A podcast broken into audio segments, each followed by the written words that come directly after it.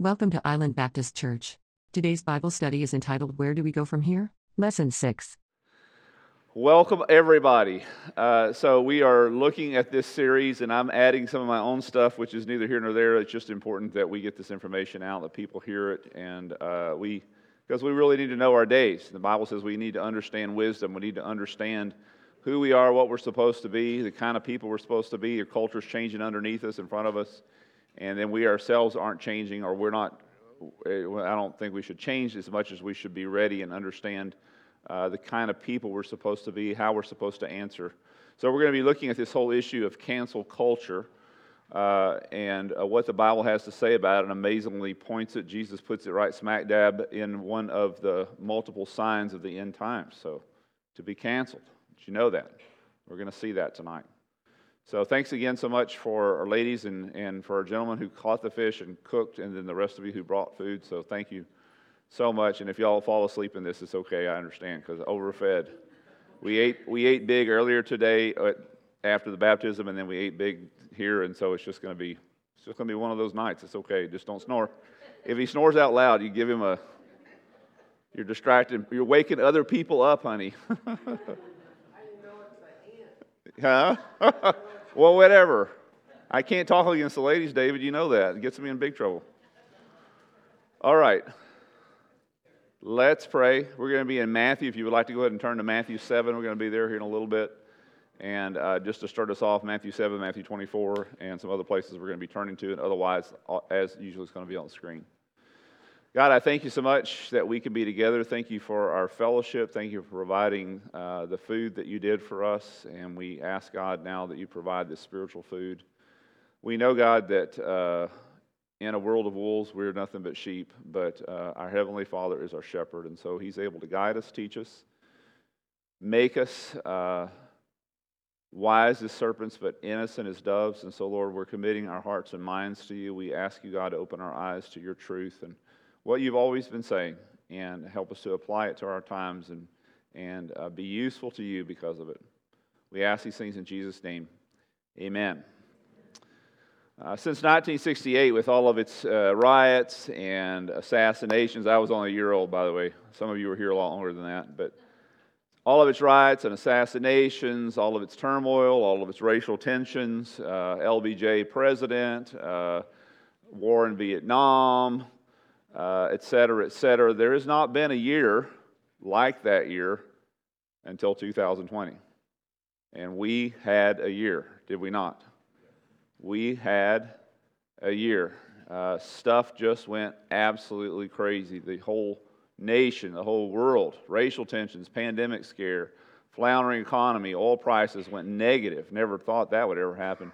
Stock market plunge, negative real interest rates, impeachment of the Donald Trump, our president, uh, uh, in addition to the fact that it was an election year, on top of all that, we had so many things to disagree over. And like I said, I don't, in my opinion, not since 1968 have we had that level of stuff. Well, in the middle of all that, there was a pastor in Alabama by the name of Chris Hodges, and his his church uh, there in Alabama, large church, very effective ministry in in in Birmingham.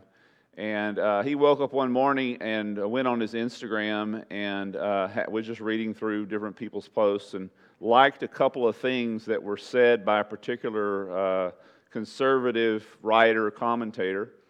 Nothing big, no big deal. Just hit the like button on a couple of things.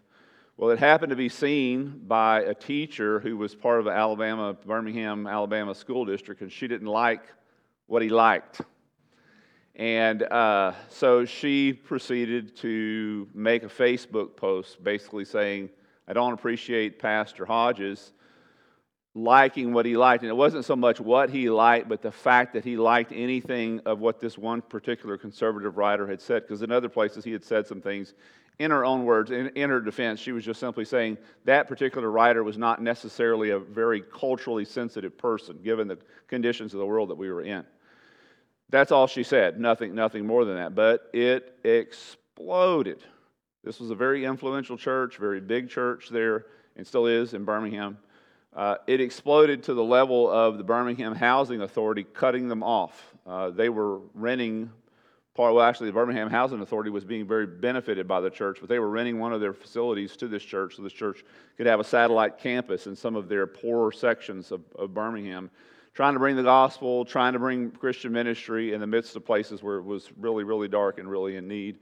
Uh, the, the, they also cut off the, one of the church's main ministries that was founded years earlier to provide free health care services to the residents of public housing. So, free health care in the midst of COVID, and they canceled it. So that's Birmingham Housing Authority, and then the Birmingham School District, which also rented to this church two auditoriums that they use for other satellite places.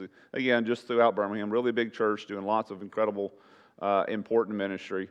Uh, the Birmingham School District chimed in also and kicked them out. And uh, they were paying massive rent, by the way, to the Birmingham School District to be able to use these facilities. So, so given all the ways that the pastor, the church contributed to the community, helping the poor, uh, the marginalized, ministering widely to uh, and well to their community, served thousands of meals during COVID time. Uh, the church did uh, all kinds of ministry during the pandemic, uh, made mass for people, hosted, hosted, blood drives, helped other churches get their services online because we were all shut down. And uh, all the pastor had to do, given all that, had to go in and just like a couple of pages on Instagram, and out come the pitchforks and torches. What happened? They got canceled. What happened? Canceled very quickly, very effectively. I mean, they lost a lot of their ministry just really, really quick. Cancel used to be described something we did with magazines and newspapers, right? Now, seemingly, it's what we do with people.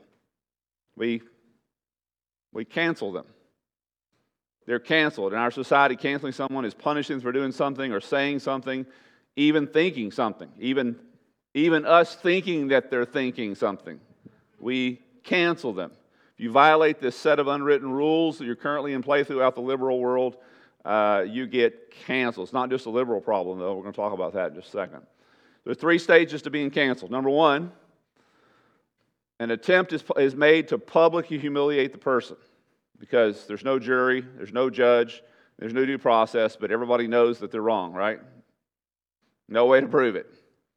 So you attempt, number one, to publicly humiliate them. Number two, the person is pushed mercilessly to apologize, even if what they're accused of has no merit whatsoever. And whether they apologize or not, there is an attempt made to remove that person or entity from public office, forums, media, cons, uh, conversation permanently. That's what it means to be canceled. This is a process that's happening all around us. As a result, People have been fired, they've been mocked, they've been, lives have been threatened, uh, deplatformed, delegitimized. Uh, Professor Evan Gerstmann said it this way He says, There is no single accepted uh, set of rules, definition of cancel culture, uh, but at its worst, it's about an unaccountable, unaccountable group successfully applying pressure to punish someone for perceived wrongs. So it's uh, amazing it really is. And the victims lose their jobs. They significantly harmed in some way, well beyond the issue that was disagreed with. Like I said, he liked a few posts by a particular individual who really had not said anything and in, in nothing, nothing I probably wouldn't have said. But because it was in that day and because there was such a push and because everybody was so super hypersensitive, he just liked a couple of posts and boom, the church, a third of the church's ministry falls out. So, so what does it take for a person to be canceled? No one knows. Not until you do it, not until whatever line that's invisible out there, no one knows. It's like a drunk driver. And uh, he's coming down the highway. You got four lanes. You got four lanes. He's got four lanes. He might hit you. He might hit the car behind you. He might hit the car in front of you. He might hit both. Nobody. But he's plowing through, and the best thing to do is just get out as much as you can get out of the way.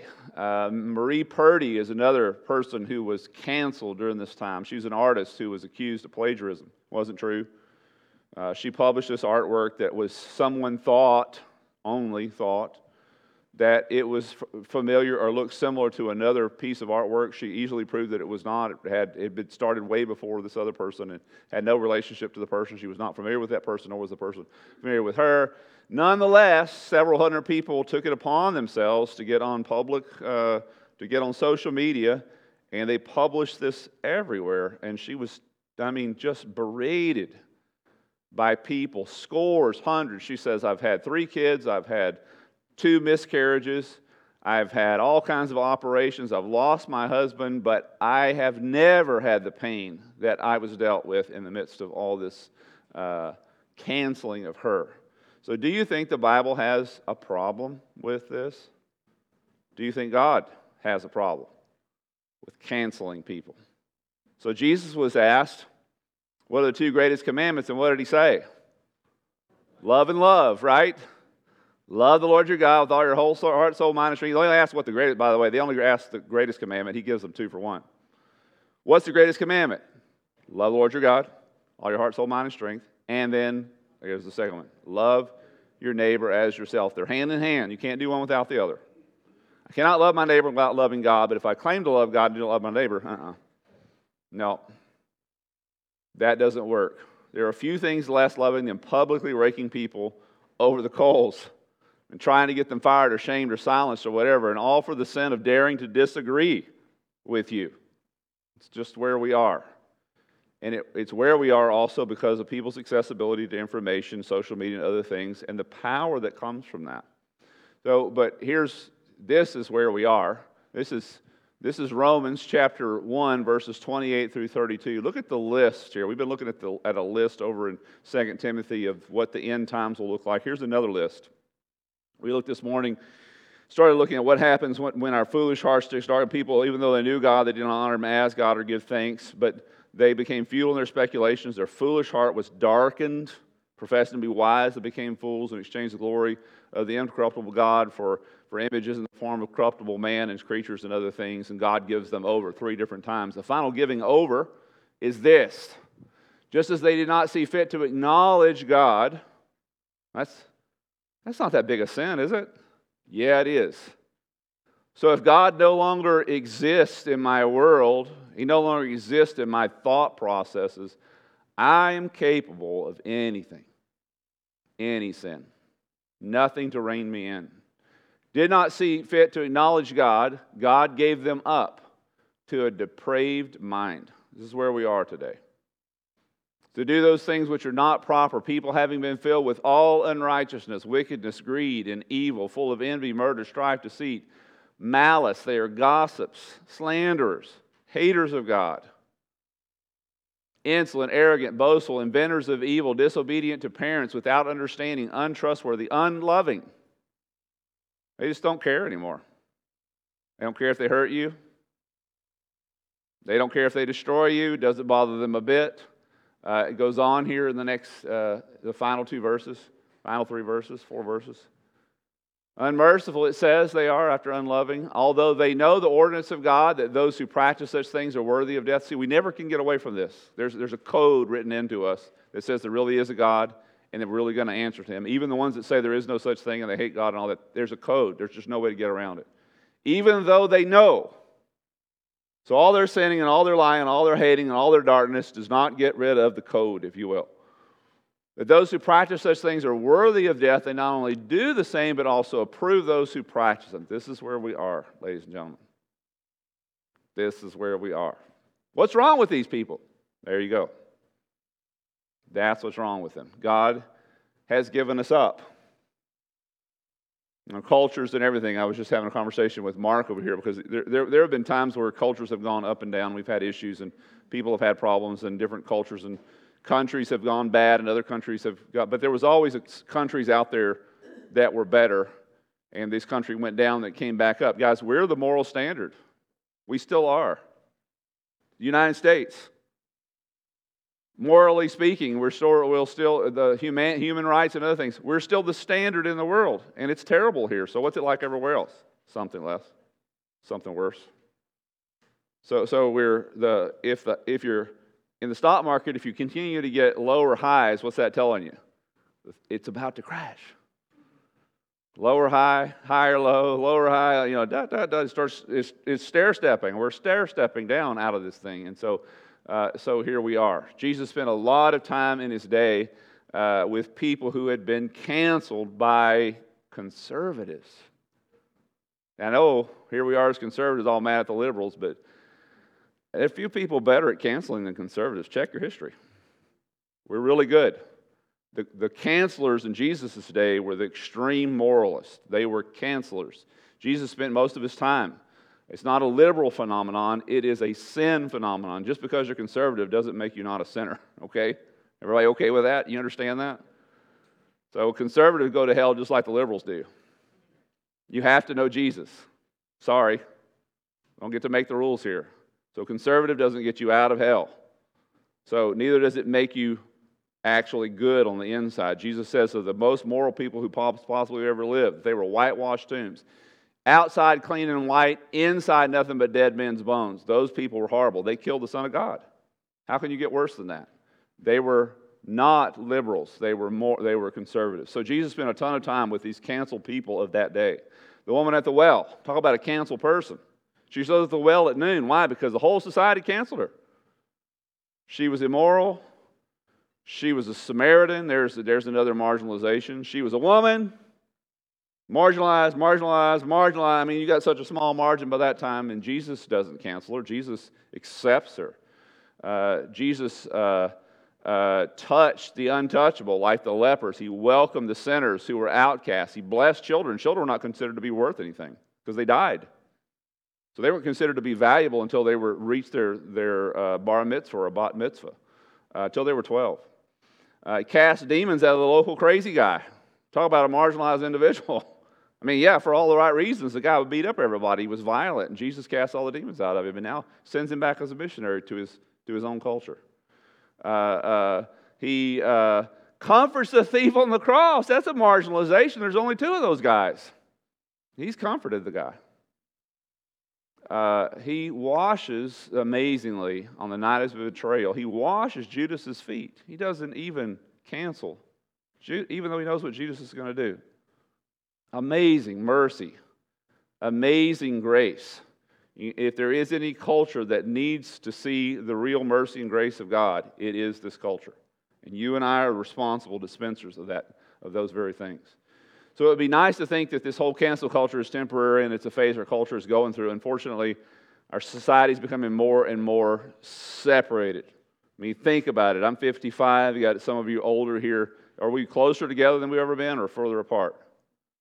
Are we more likely to be involved in people's lives or are we less likely to be involved in people's lives? It's a struggle in church. You got tons of people that come to church and don't know anybody, don't want to know anybody. Guys, that's a condition of the cancel culture.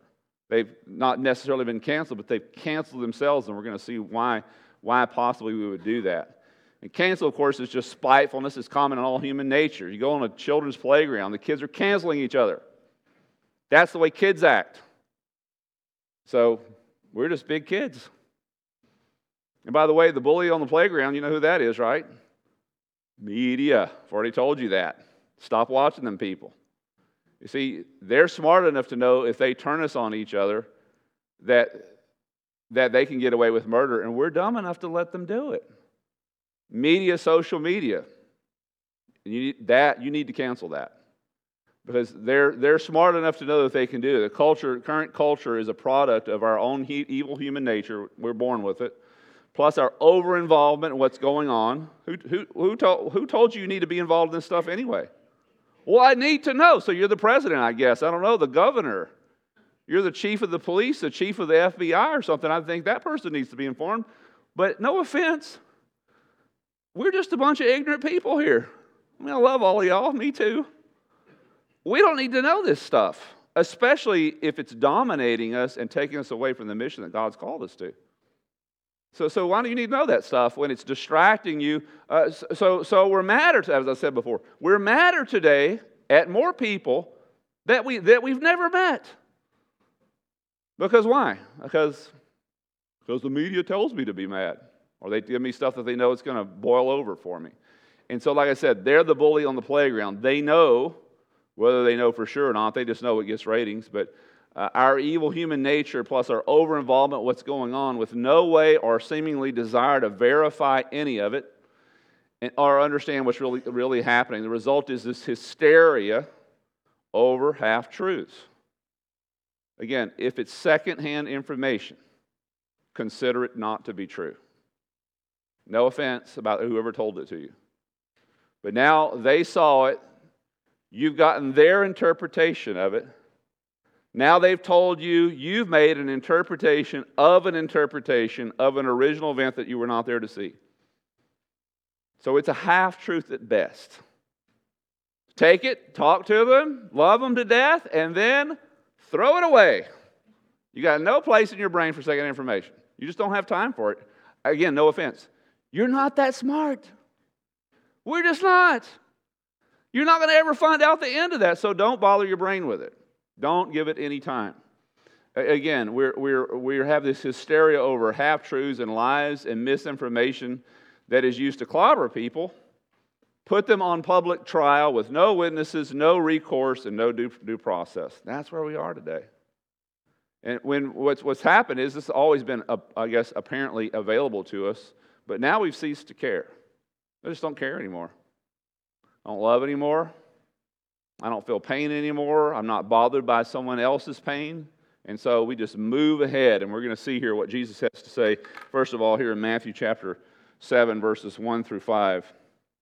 Do not judge lest you be judged. Of course, this judgment is not talking about, I see you doing something that you shouldn't do, according to the scriptures, and me going and saying you shouldn't do it. That's not what he's talking about here. It's me seeing you live in your regular life and saying, you know, I think he's up to something. I know he did the right thing, but his motive was this. You don't know nobody's motives. You never will unless you're God. I think he did it for this reason. Stop thinking like that. You don't know. Listen, that's the kind of judgment Jesus says, don't you dare do it, because if you do, what goes around will come around. He's promising you here, so I would think he's going to carry through. Do not judge lest you be judged, for in the way that you judge, you will be judged. And by your standard of measure, it will be measured to you. Well, they said it was true. And I know all of them. They're good people. Yeah, but you had to hear it from them. And they probably heard it from somebody else. And I'm, I'm not, again, we're not, we're not arguing their intent, but I'm arguing your reason to pass it on. Don't do it. You're, you're, you're, you're getting, becoming a part of this rumor mill. By your standard measure, will be measured to you. In other words, where, did anybody grow up in a small town where they had chickens? Where the chickens roam around like they don't. They lived in somebody's yard, but then they got out and roamed around all over town. They, you've heard the term chickens come home for, to roost. Well, that doesn't mean anything if you keep them all in your, in your yard. It means something, though, if they're able to roam all around town. Because you see a chicken in somebody's yard, you're like, whose chicken is that? I don't know. But wait till it goes dark. That chicken will go back home. So if you're dealing out the chickens, if you will, and they're in everybody else's lives and yards, guess what happens? Eventually, they're coming home to your house. The chickens will come home to roost.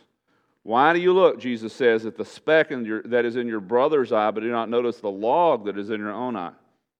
Notice he doesn't say you shouldn't notice the speck. He just says you need to take care of your own business first. How can you say to your brother, Let me take the speck out of your uh, eye, and behold, the log is in your own eye? You hypocrite. First take the log out of your own eye, and then you'll be see clearly to take the speck of your own brother's eye. Introspective first. So, yeah, you got stuff in your life that I can see, but I probably have stuff in my life that I really can't see. and I need to take a closer look at it. So, so our media, again, preys upon our desire to know things and judge things, just like Jesus says here, without all the information to, to judge internals based upon externals. Don't do that. They prey upon this and they control us through it. Again, they're the bully in the playground. They're not the only ones, but they, they, they use our sinful natures against us. They're smart enough to do it, and like I said, we're dumb enough to let them. Matthew 24. Let's see, I've called you dumb. I've called you, uh, what else have I called you tonight?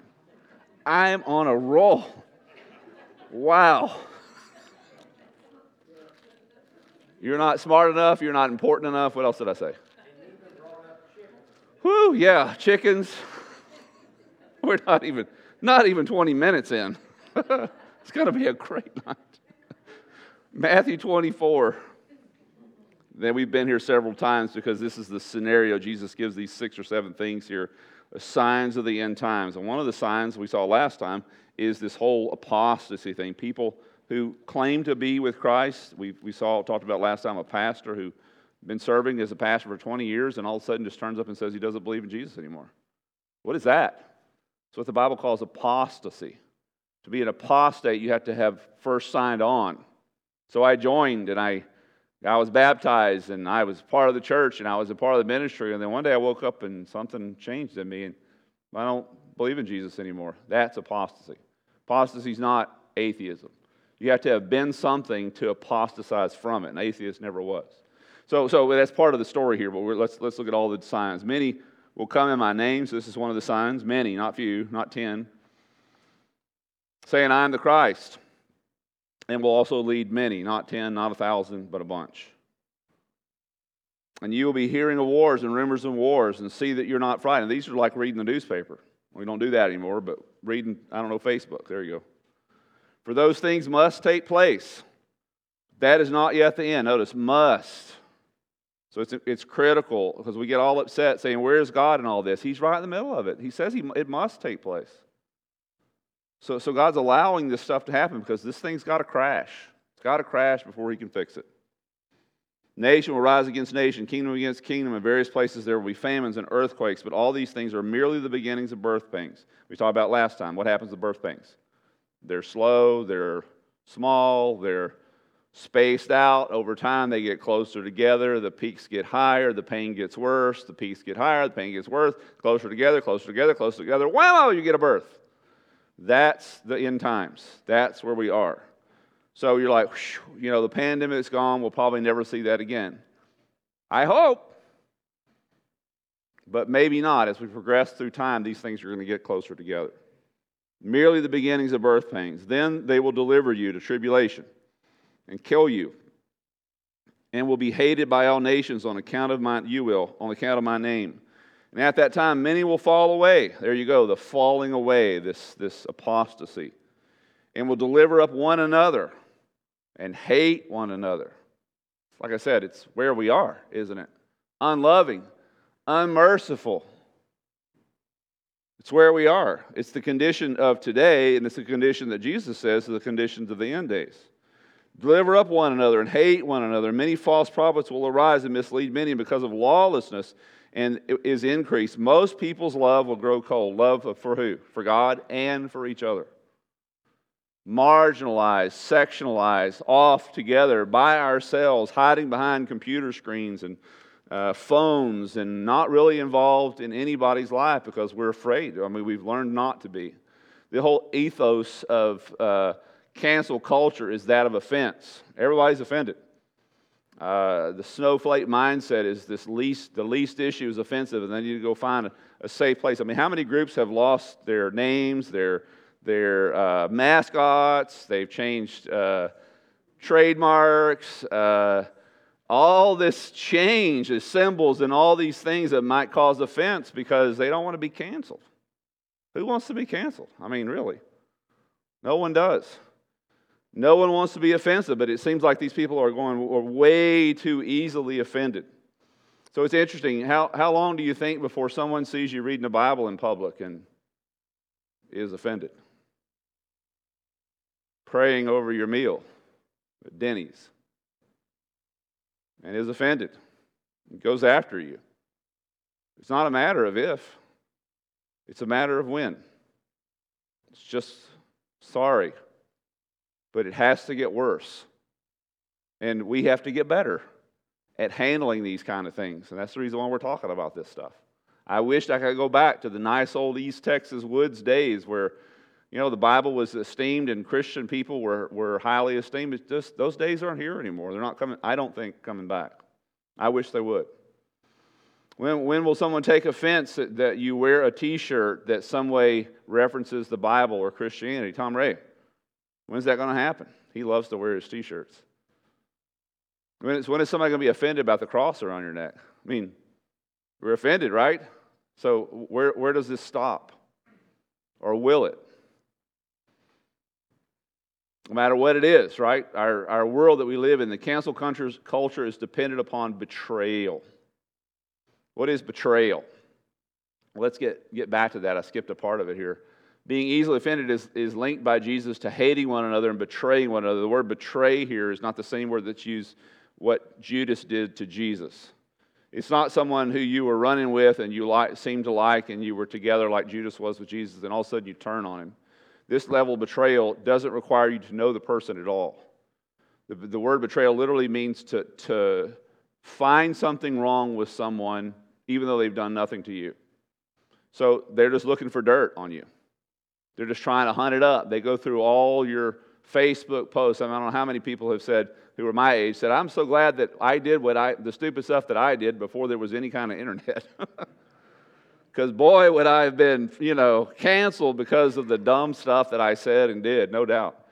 Uh, but but so so but this betrayal. So they go. They just secretly. They may not know you, but if they, if you give them a reason to go um, search you out, they do, looking for anything, anything inflammatory, anything to sell you out. What did I ever do that person? Maybe nothing.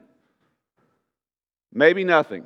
Just the power to be able to mess with you. Again, why? Because people are unloving. They're unmerciful and they know what they do is wrong, but even though they know that, they continue to encourage, do the same, and encourage those who do it. So, so, so they betray, in much in the same way like the Germans betrayed the Jewish identities of their neighbors to the SS. They didn't know them. They go knock on the door and say, Hey, I think that family down there, three doors, is Jewish. Betrayal. That betrayal. So the end times will be marked, the scripture says, by people who actively look for ways to expose people around them. Love of many, most will go cold, it says, for the sake of harassment and destruction. I mean, wouldn't you say that's where we are today? I really think we are.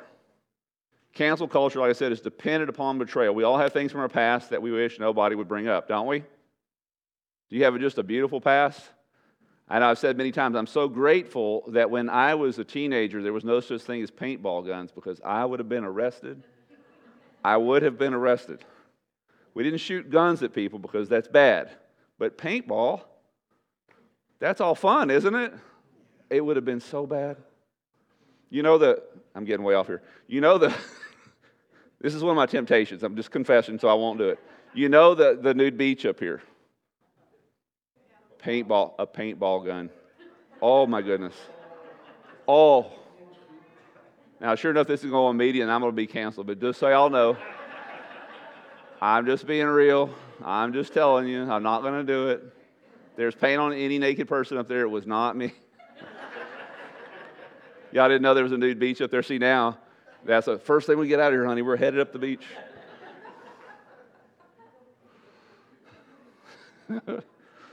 Wow, if they could drag up the stuff from my past, from your past, I mean, all of us have. There's not an exception to this, right? I mean, if you're going to really hunt and sniff closely, you're going to find something that you could at least interpret as something bad, and we could all be canceled. And that's uh, effect- effectively what's happened. I said there's no certain group, there's no rules, but it seems to be very, very predictable. And all the world is fueled by this cancel culture, those mistakes that have been allowed to remain in the past, they don't let them let remain in the past. They go looking for them. And then when they dig them up, this no, who cares who you are now, how God's changed you, how you've changed, how you become a better person, like, like, like the church there, uh, uh, Pastor Hodges there in, in, Birmingham, all the things that the church did, and he, he likes a couple of uh, Instagram posts, and boom, all that's out. Torches and pitchforks. Canceled. People intentionally dig through others' past to find any shred of inflammatory information and they bring it out on you. That's cancel culture. It's all about betrayal. Uh, past incidences, no one knows. No one knows them. No one knows what they're really like. They're just out to hurt people. That's the culture. That's cancel culture. Cancel culture is, is dependent upon betrayal. It's defined by disdain, deception, and there's no greater day to keep people in the dark, right? Because I can hide behind a computer screen, behind a phone, and I can tell you anything. I'm in a conversation right now about a computer with a lady, honey, who is clearly a technician from Japan, I mean, from China, trying to, trying to sift me from information of what I, anyway, because they asked, they sent me several emails because I bought this, this computer thing. And they sent me several emails trying to fish for information to see what I'm doing with it. And so now I got a lady talking to me through their, anyway, I'm about to cancel her, just so you know.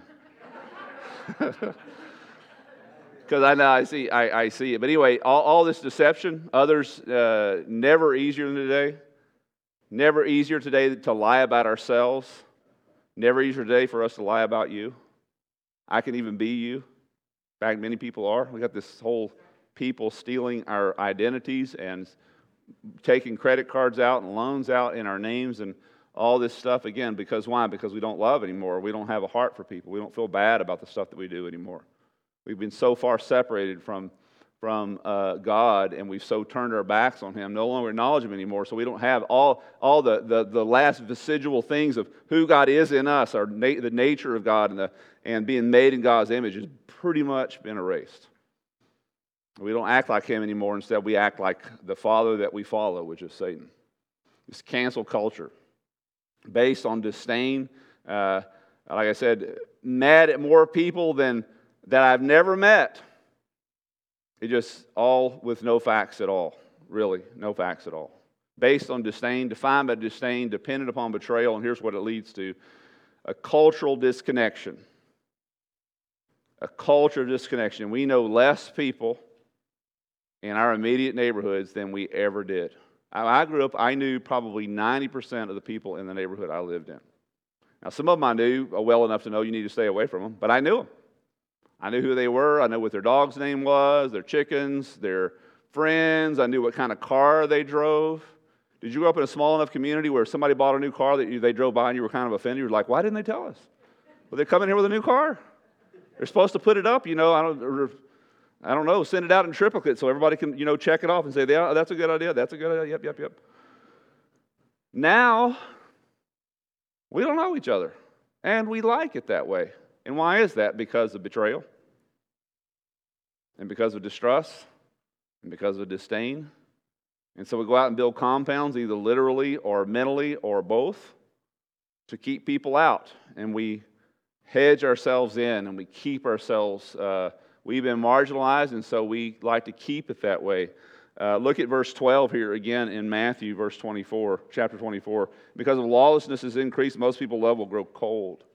Just a coldness. I don't want you to know me because I don't trust you. I don't want you involved in my life because I don't know what you'll do with it. So you see how this, this spirals down? And so now we're separated from each other. You have the same problem in churches, and, and I'm telling you, it doesn't work like that. It won't work like that. Culture leads to more and more into the tribulation will be characterized by this coldness and indifference. In a recent study, nearly half of Americans had not made a single friend in the past five years. Half. Because why? It's just where we are. It's not spots and uh, uh, a town here and a city there and a state over there. It's, it's all of us. This, this is a massive spiritual movement that's sweeping not just the Americas, but sweeping all over the world. It's true, true everywhere. Our relationships have grown cold as a result of disdain, distrust, and deception. We so desperately need, uh, speaking just as an aside, small groups. Never before, ever in the church history have we ever needed to be more focused on small groups because we are so separated. We're so separated. We need to be committed to a group of people who will know our business keep us from, like I said, shooting people with paintball guns or whatever it is. They know all of our personal stuff. They understand us. They love us. They pray for us. They minister to us. I mean, we know this. The body of Christ only ministers in small groups. The body of Christ right now is being ministered by a single gift. There, here I am. Hi. That's not the body of Christ. So the body of Christ only has a mouth. What, how good is that? Got to have fingers and toes and elbows and knee joints and uh, bald spots and ears and eyeballs and all that the body has to minister. But in order for that to happen, every part has to have an t- opportunity to function. We don't have that opportunity right now. I'm up here monologuing. That only happens in small groups. So the body has to minister to itself. You need old ones with young ones, young ones with old ones, similars, people from other states, other, other religious, other religious, other, other denominational backgrounds. Uh, we need to be together. Our, our goal is, it, it, needs to be our goal because, because here's where we're headed. We're headed, part of our cancel culture is church. Part of it, we're going to be counseled. And the freedoms we've had, I'm not trying to scare anybody, I'm just trying to warn everybody. The freedoms we've had and beating in large congregations is going to be over soon. Who knows how soon that is? I don't know. Not, not my lifetime, but it's coming. We've never been closer. It's already happened in other cultures similar to ours. I know of stories that I can't relay to you, but I would tell you anyway. It's in Canada. You're not able to meet in their churches anymore in some places until they sign documents that say they approve of abortion and they approve of the homosexual movement. Yeah. They've been canceled. So they meet online and they meet in small groups. And that's not every church in Canada. All the whole Canada Canadians have all fallen apart. No, I'm just saying certain places are. Certain places in the United States are that we haven't heard of yet. I'd be willing to bet you. And yeah, it's not right, right? We ought to stop that. Yeah, but it's coming. It's coming. So small groups are harder to stop. You say, I'm just going to their house. What's wrong with that? Yeah, we hear you doing the Bible over there. Okay, well, what are you going to do about that? We can't meet in our churches anymore, maybe. That day is coming. It's predicted, I believe, predicted in the scriptures. Whether it's going to come in my lifetime or actually really soon, I don't know. But you can see how it's not hard to imagine anymore. It used to be impossible. How, how could that be possible? Nobody I knew was even like that. Now it seems like so many that I know or, or somewhat know are like that. Desperately need to be involved in each other's lives. Make it, make it a good mix.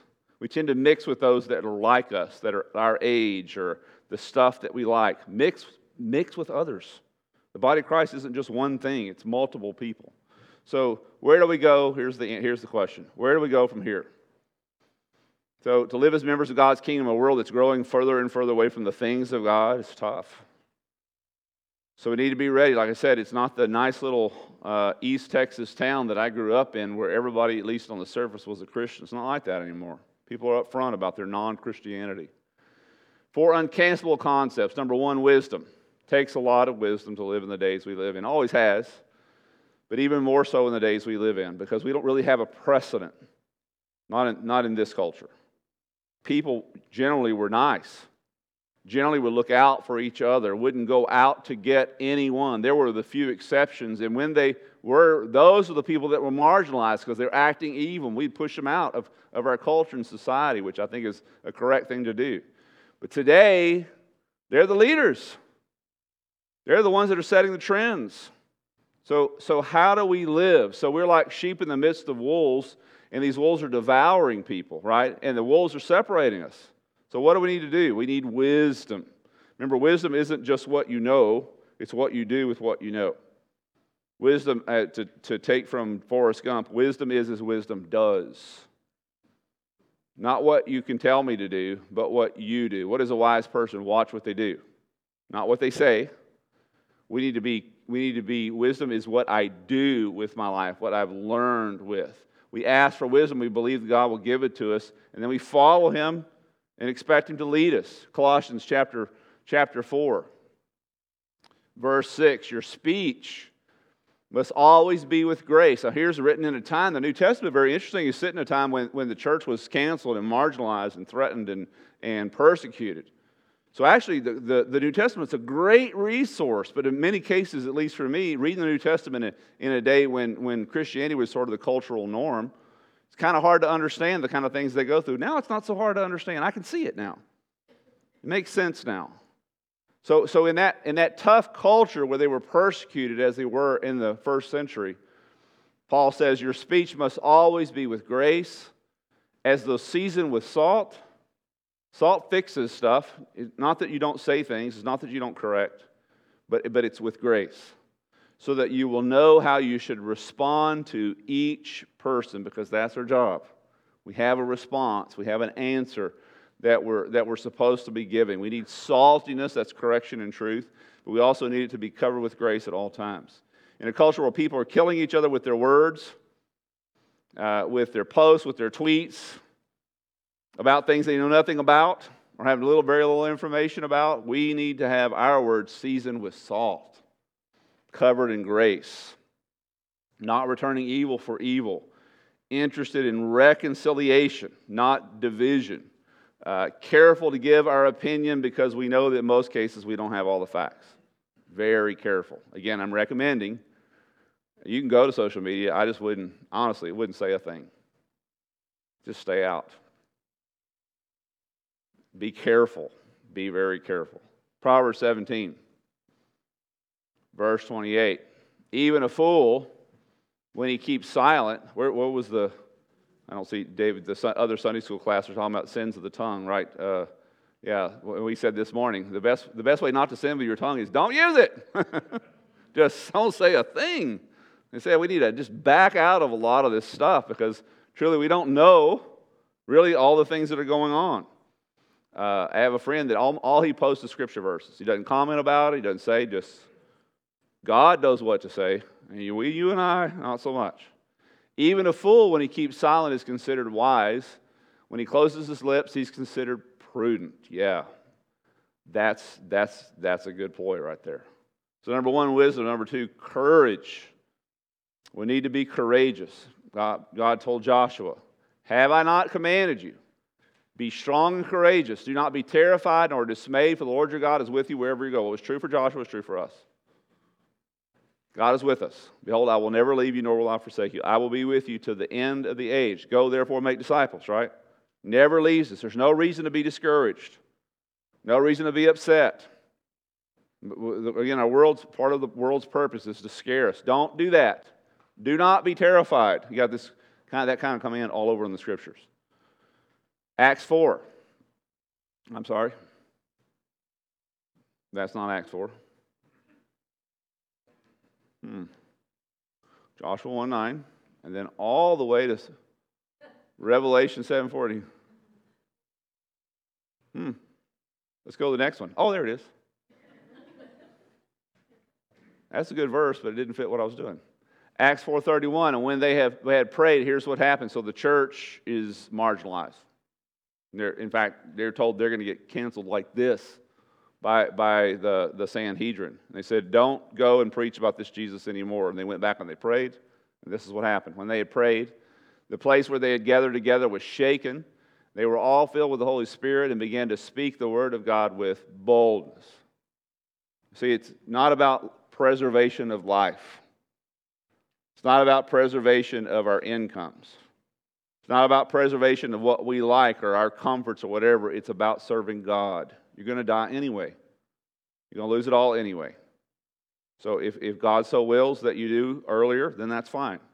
But that we live a life that is faithful to Him with boldness. Jeremiah is a great example of someone who was, who was marginalized and canceled. Listen, listen to this verse. Talk about a modern verse from a very old part of the Bible, Jeremiah 18 18. So come, so Jeremiah has been preaching this stuff about what's going to happen to Jerusalem, what's going to happen to leadership, how God's going to destroy it. Of course, 100% of it came true. But this was their response before it ever happened. This was their response to Jeremiah. Interesting tactic. Well, you can read the devil's uh, words here for sure. Come, let us devise plans against Jeremiah. Certainly, the law is not going to be lost by the priests. That's what Jeremiah had been preaching, and that's what happened. Nor advice by the wise. That's what Jeremiah had been preaching, and that's what happened nor the divine word by the prophet. That's what Jeremiah had been preaching. And that's what happened. Come, let us strike him with our tongue. Woo. Wow, powerful stuff, isn't it? That's cancel right there. That's the power of cancel culture. And we know how powerful the tongue can be. Very, very powerful. So we need courage. The mob's going to mock us, they're going to malign us, and society will shame and slander us. And we have to have courage to stay at our posts do what God's called us to do, not give up. Know the scriptures well enough to know we should expect this. Yeah, I've been expecting this. You did it to Jeremiah, going to do it to me. Hey, I'm ready for it. I mean, I wished it was different, but it's okay. I know God's in control. Uh, it's a great attitude to have. So, first, wisdom, second, courage, third, forgiveness in a world of mistakes or from the distant past or brought up and with the intent of not forgiving them. Talk about a day when those who are called to forgive can really shine. When the world gets darker, the lights of God should shine even brighter. And uh, so incredibly important. We saw this in our forgiveness series recently in Colossians uh, 3. That's not it. I don't know what I did. Oh, no, but this, that, that is Colossians. That's, that's the title of 2 Timothy, but that's Colossians 3 12 through 14. I think I was sleeping when I did these. And those who those who have been chosen by God, that's that's you. So you've been called out of darkness into light. That's a choice of God. Holy and beloved, put on a heart of compassion. Here's, notice the, the way you're supposed to dress. This is a dressing for us every day. This is how you dress heart of compassion, kindness, humility, gentleness, patience. Is that describing you? It needs to describe you. God has given us the power through His Holy Spirit to be these things every day. You wake up and say, This is what I am, I'm putting this on bearing with one another, forgiving each other. Whoever has a complaint against anyone, just as the Lord forgave you, so as much as you do, you do also. In addition to all these things, put on love. So as this overcoat, we put on love. And this is exactly opposite of the direction the world's going today. They're going away from love, away from forgiveness, away from kindness, away from compassion. And we, by the grace of God, are headed the other way. Let's shine in that. Shine. Show, show the difference that God has made in your lives and allow God to make that difference. So, so, so wisdom and courage and forgiveness, and then finally love. Of course, we've already said that. Putting on love is sort of this thing that binds, binds everything together. Do you remember the story where Jesus canceled a woman? Remember that? This woman got drug in front of him, and she'd been caught in this heinous act. And, and, and uh, Jesus said, Kill her. And the guys that drug her in said, No, I think we should forgive her. He says, No, she deserves to be stoned to death because she's broken the law. Remember that? And they rescued the, the girl, woman, out of Jesus' hands. Remember that story? Nah, it didn't happen. That's not what happened. That's not the way Jesus operated. It was the opposite, right? So you got all these sinners in there, and Jesus made sure everybody knew that they were sinners. So he says, He who is without sin, cast the first stone. All these sinners canceling, you know, X, she's out, she's gone. We're canceling her. She was a sinner. So were they. She did wrong. So had they. If you're going to cancel on the grounds of sin, Jesus effectively says, then the one who doesn't have sin is the first one that gets to push the cancel button. No. That's not who we are. Cancel culture is laser focused on judgment, on accusations, on vilification. And the goal of cancer is to broadcast their sins uh, everywhere. That's their whole target. On the contrary, love covers a multitude of sins. So it's not that I don't talk to you about your sin, it's just that I don't broadcast it anywhere. It stays in our relationship. And I got sin in my life, and you come to me, and hey, I got to have that. I have to be held accountable. You need to be held accountable. It's not that we just overlook stuff, it just simply means that I don't share it with anybody else. I don't go to anybody else unless you know you don't repent. Then it's just one or two other people that I take along with me because we're trying to keep this close. And then we take it to the higher level. And if you don't want to repent and go away from it, but still, we, we deal with each other in kindness. Again, we are, treat each other as we would want to be treated. So I, I, I read, uh, had one of my interesting, uh, one of my friends recently lives over here in Laguna Vista, and she was having problems. They were having problems. Somebody had, she was just looking through their HOA uh, online minutes, and she noticed that someone had posted on the HOA that someone who lived at her residence, which is her, was not, was not obeying the HOA rules.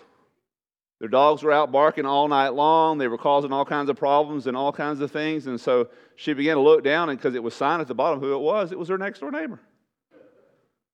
This lady hadn't come and talked to her. And, and when she went over and she brought the article and said, Can't, I'm sorry, can't we talk? Of course, the lady was, you know, totally different in face to face. It's interesting. We're behind a computer screen behind a phone, we turn into these devils. But she goes and knocks on the door, kind of find out it was, she said, I, I, I, I don't understand why you said this, first of all. And number two, my dogs aren't ever out at night. And the lady was like, well, then whose dogs are they? Turn, it was, it's, their, it's their behind the, it's the neighbor that backs up to them. But she took her to the court, you know and complained about her, you know, in this public forum. And that's the culture that we're in today because we don't not involved in people's lives. She got involved. She says, "You know what? We're we're good now." And the lady's far better, but that's kind of the way things are. We we've pushed ourselves or allowed ourselves to be pushed to the place, but but love doesn't act that way. It doesn't. Love keeps it between you and me. Because the love for others has grown cold. This cultural culture is, is taken the option to more and more stay away and lob bombs, you know, at each other. But again, like I said, we're canceling, the cancel culture is canceling itself. What goes around does come around. And so it's just, it, it is where we are today for sure. So we're going to stop right there. Questions? Something I said that wasn't clear?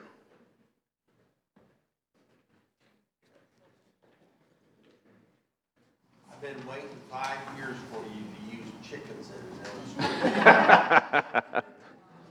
I used them a couple times. Chickens are a great illustration of, they're terrible birds.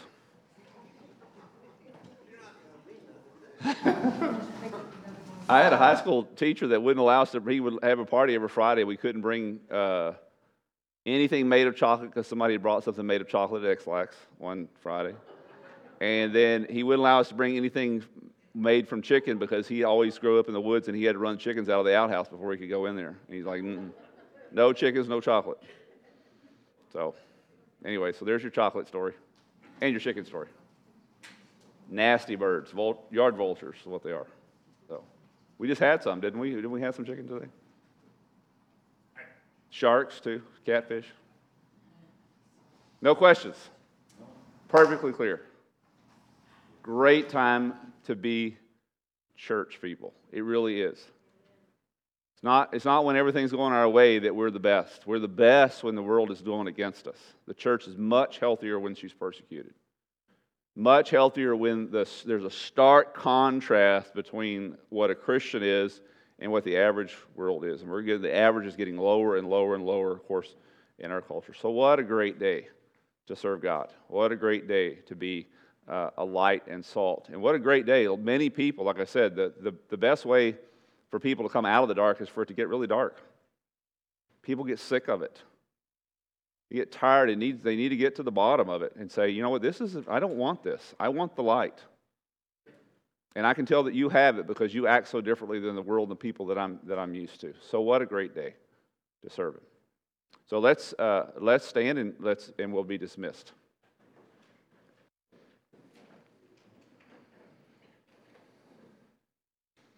God, I thank you so much for um, you always warn us. You never leave us in the dark. You never leave us without information.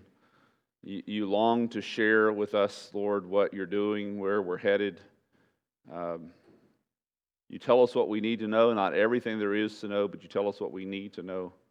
Lord, I pray that you would give us great courage in these days to stop worrying about ourselves because we're secure with you because of what your son Jesus has done and start being so deeply concerned about our world, being careful how we address people, being careful how we deal with things on especially social media and, and other things, being the diffuser of problems and not the causer of problems, God.